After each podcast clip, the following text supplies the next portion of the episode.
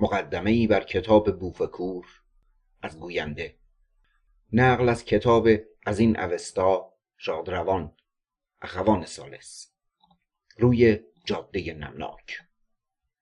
مدتها پس از خودکشی صادق هدایت همین چندی پیش در اخبار او خواندم که در ایام نزدیک به آن فرجام تلخ چند تایی آثار منتشر نشده خود را که نزد این و آن بوده ازشان می‌گیرد و با آنچه از این دست آثار پیش خود بوده یک جا در یک لحظه بحرانی و خشمگین میسوزاند. و از آن جمله کتابی یا کتابچه ای بوده است؟ یا نمی‌دانم چه. نامش روی جاده نمناک. که شاید بعضی از دوستان دمخور و نزدیک هدایت این کتاب را نزد او دیده باشند یا نام و نشانش را شنیده. اما جز آنچه گذشت دیگر خط و خبری از چند و چون این اثر منتشر نشده و سوخته او ظاهرا در دست نیست. یا ما انبوه و عامه مردم بیخبری باری از حرفهای دیگر گذشته اصلا نفس خبر و اسم و سرنوشت این اثر معدوم از آن عزیز برای من خاطر انگیز و دردآلود بود و پرسش ها و حسرت و تأثرها با خود داشت. که یحتمل از خانده های کار او پیشم کمتر نبود.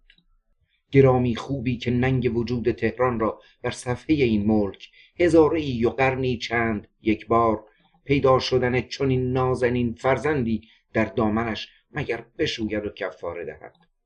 اکنون این زمزمه است با او و برای او و کتیبه شکست بسته ای بر آستانه یاد ارجمند او. مهدی اخوان سالس روی جاده نمناک ای برای صادق هدایت.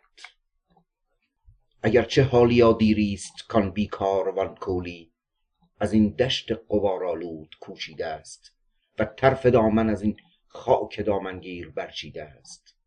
هنوز از خیش می‌پرسم گاه. آه چه می‌دیده است آن غمناک روی جاده نمناک؟ زنی گم کرده بویی آشنا بازار دلخواهی سگی ناگاه دیگر بار وزیده بر تنش گم گشته عهدی مهربان با او. چون پار یا پیرار سیه روزی خزیده در حصاری سرخ. اسیری از عبس بیزار و سیر از عمر به تلخی باخته دار و ندار زندگی را در قماری سرخ. و شاید هم درختی ریخته هر روز همچون سایه در زیرش. هزاران قطره خون بر خاک روی جاده نمناک. چه نجوا داشته با خیش پیامی دیگر از تاریک خون دلمرده سودازده کافکا؟ درفش قهر نمای انتقام ذلت ارق یهودی از نظام ده لجن در لج لجن در خون و خون در زهر؟ همه خشم و همه نفرین همه درد و همه دشنام؟ درود دیگری بر هوش جاوید قرون و حیرت اسیانی اعصار ابرند همه آفاق است راستین خیام. توفی دیگر بر عهد و هنجار عرب یا باز توفی دیگر به ریش عرش و بر آیین این ایام. چه نقشی می‌زد است آن خوب؟ به مهر و مردمی یا خشم یا نفرت؟ به شوق و شور یا حسرت؟ دیگر بر خاک یا افلاک؟ روی جاده نمناک. دیگر رحمانده تنها با غمش در پیش آینه مگر آن نازنین ایار وشلوتی شکایت می کند زان عشق نافرجام دیرینه و او پنهان به خاطر می سپارد گفتهاش توتی کدامین شه سوار باستان میتاخته چالاک؟